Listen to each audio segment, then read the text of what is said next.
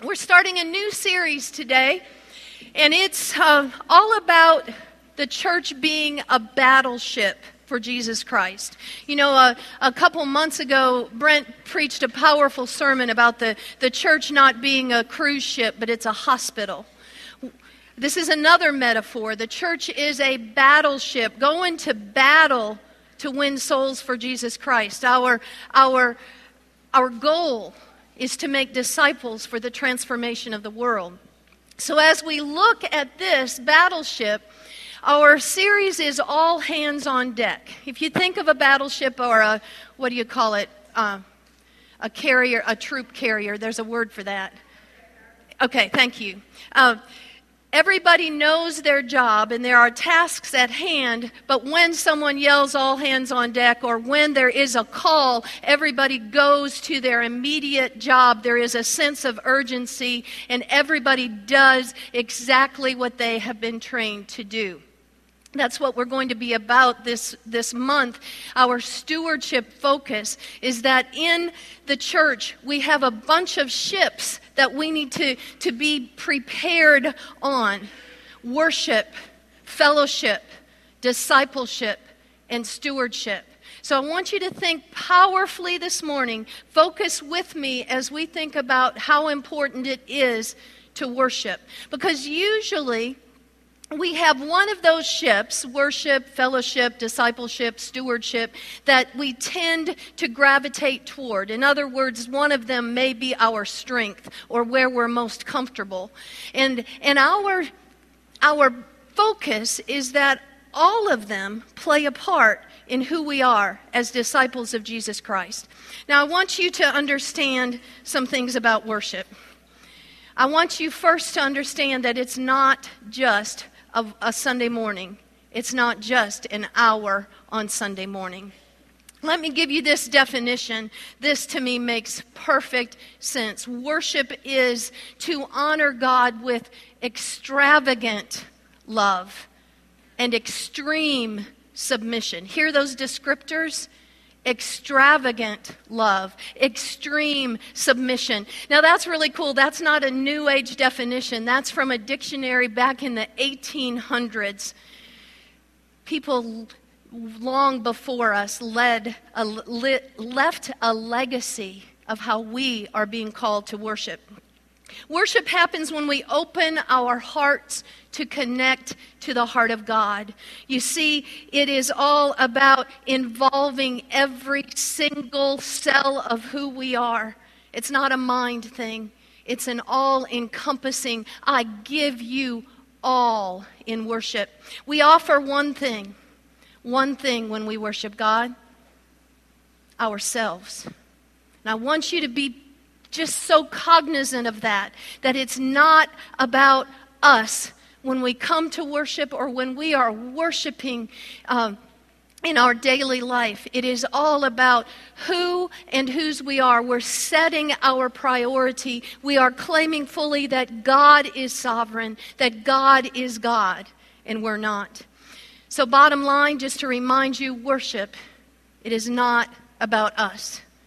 So if you came here to just kind of sit down and casually say, All right, just give it to me, I'm here, I'm, I'm taking up a seat, then you have come with the wrong mindset and you haven't gotten your heart prepared for worship. Worship, opening ourselves, our very being, to connect with the heart of God. I want you to understand that worship is a life that honors God. Like I said, it's not an hour on Sunday morning, it's not a Wednesday night. It is a life that honors God. So when I talk about these things this morning, I don't want you to think about sitting here on Sunday morning. I want you to think a much bigger picture of how you are being called to give of your entire self in worship. I want I want to share with you a quote from Travis Cottrell. He's a very famous worship leader. Some of you know Beth Moore's teaching. He often travels around leading worship with Beth Moore. This is what he says about worship it doesn't depend on easy tasks. In other words, I've heard some of you say some people just come to church and check a box, like I've done that for this week. I've, I've been seen, I did my worship thing. Or some of us check the box because we, we read a daily devotional in the morning. Okay, check it off. Worship doesn't depend on easy tasks. It is not dependent upon ideal circumstances or perfect lives, but a surrendered heart. Worship is saying this to God You matter more than anything else. Do you hear that? Do you hear the humbling of self and the sovereignty of God? You matter more than anything else in my life. God, you are wiser than I am. You are purer. You are more powerful. I submit to who you are and what you're doing in my life. I trust you because you're God and I'm not. Do you hear the humility, the emptying of self, the all in for worship? All right, I've got four things I want to encourage you to do. And as I'm encouraging you, I, I want you to take a self assessment and open up to the Holy Spirit's conviction of where you may be called to go deeper in your life of worship. Number one is surrender. It is worship, it is a complete submission to God. I, I describe it as a vulnerability, a risk. It's basically saying, I'm not going to cover up, I'm not going to hide from you, God. I'm going to take down my masks, I'm going to take away the facades, and I'm going to come just the way I am. I'm going to live my life in such a way that I am wide open to your guidance and your direction. Full disclosure, I believe. And if we are truly worshiping in the way in which we are called to worship, everything in us must die. That means my ego, my pride, my will, my control, my needs, my wants, my desires. Do you hear me? If we are truly going to submit, if we are going to have extreme submission, then we're going to, as Scripture says, die to self. Romans 12 1. This is becoming quite a, a popular verse these days. God has something for us. Romans 12 1. Present your bodies as holy and living sacrifices, which is your spiritual service of worship. Do you hear that? In other words, we say to God, everything I have, everything I am, everything I own is yours. I empty myself. I give it all to you. My focus, my priority is you, O oh God. Secondly, sacrifice. Scripture talks about bringing a sacrifice of praise. Come into the, the gates with thanksgiving, with our hearts full of praise. That's what worship is all about. Not just here in this place, but it is a life of praise and thanksgiving, of sacrifice, giving our best to the one who gave it all. Giving our best, not just a little bit like, oh, I have time to read my Bible right now, or oh, hey, I'm going to put on a worship song. It's giving our best, saying that God is the priority in our life, focusing everything we do with God at the helm. Pure worship. Do you remember that story? It's both in Matthew and Mark. It was at Bethany a few days before the Passover. And this woman came with a bottle of very expensive perfume. She broke it open, and you know, remember? She poured the entire thing over the head of Jesus. That's the image we should have of pure worship. She didn't give just a little bit. Hey, hey, Jesus, let me anoint you. She poured everything. This entire bottle of very expensive perfume over his head. That's how we're called to worship, pouring ourselves completely out in honor, in praise, in thanksgiving to God. You know, we may have even sung it last week, Blessed be your name. I think we did. There's such a powerful phrase in that song. You give and you take away. Yet I choose to say, Blessed be your name. That's surrender. That's the complete sacrifice that we are called to, to live out in worship. That God is God, God is sovereign, His ways, His thoughts are much higher than ours, and we humble ourselves. We may not understand, we may be going through very difficult circumstance or watching or journeying with someone whose life doesn't make sense, who is going through incredible times of life or death. And in those moments, it is a sacrifice of praise. You give and take away, yet I choose to say, Blessed be your name. The third thing is this we need to be seeking God. In other words, when, when I am in a, in, a, in a moment of worship, I am expectant because I know that God has promised never to leave me nor forsake me.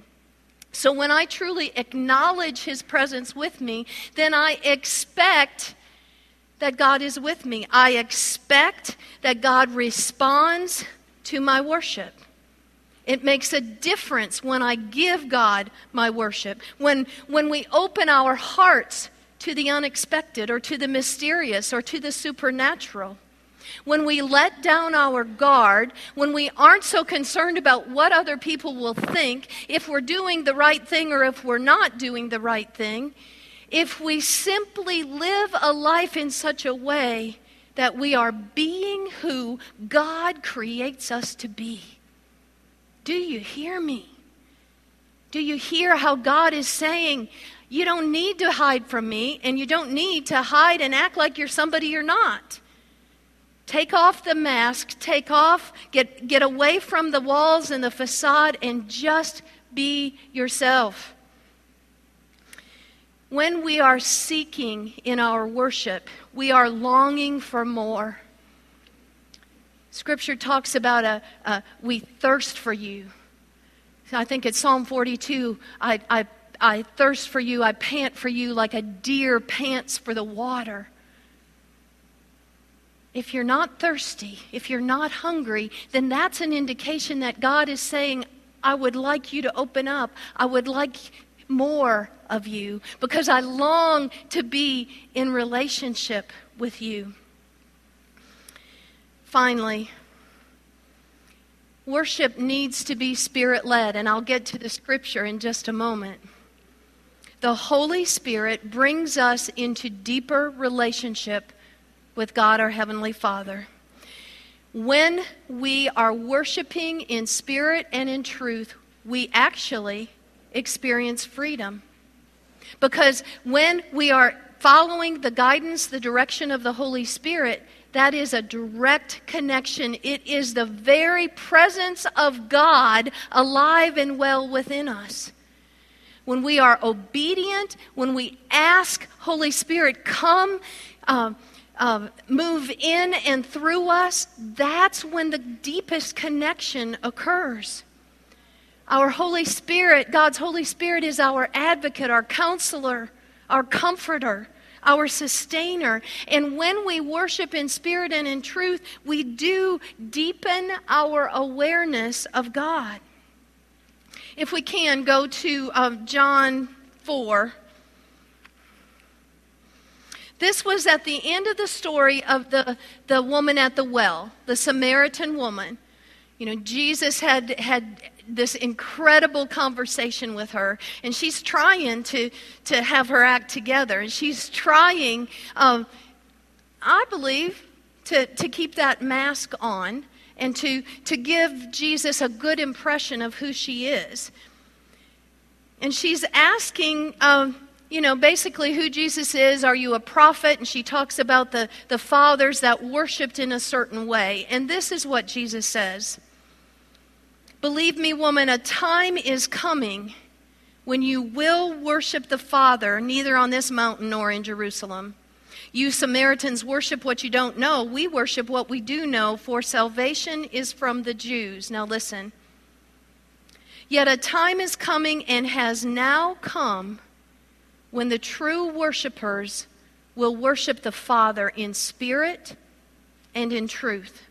For they are the kind of worshipers the Father seeks. God is spirit, and his worshipers must worship in spirit and in truth. That's the word of God for us, the people of God. Thanks be to God. The truth is that we are standing firm on the gospel of Jesus Christ. And when we worship in spirit, that means we truly are opening our hearts to connect with the heart of God and allowing the Holy Spirit to do that supernatural work that only the Holy Spirit can do. When we let down our guard, then the Holy Spirit brings us into deeper relationship with Jesus Christ, our Lord. So, band, if you'd get ready, we're going to worship soon. I suggest that you do this this morning that you ask the Holy Spirit to come, to move within you, through you, and among us in this place. And I, I want to encourage you today that, that you give as pure a worship as you can to God. That means you're not going to be looking at anybody else. You're not going to be flat out concerned how anyone else worships. But this is a time to give of your best to the one who has given it all for us. This is a time of emptying ourselves, dying to us, dying to our stuff, and praising Jesus, the Lord and Savior of our lives. Let's stand and worship.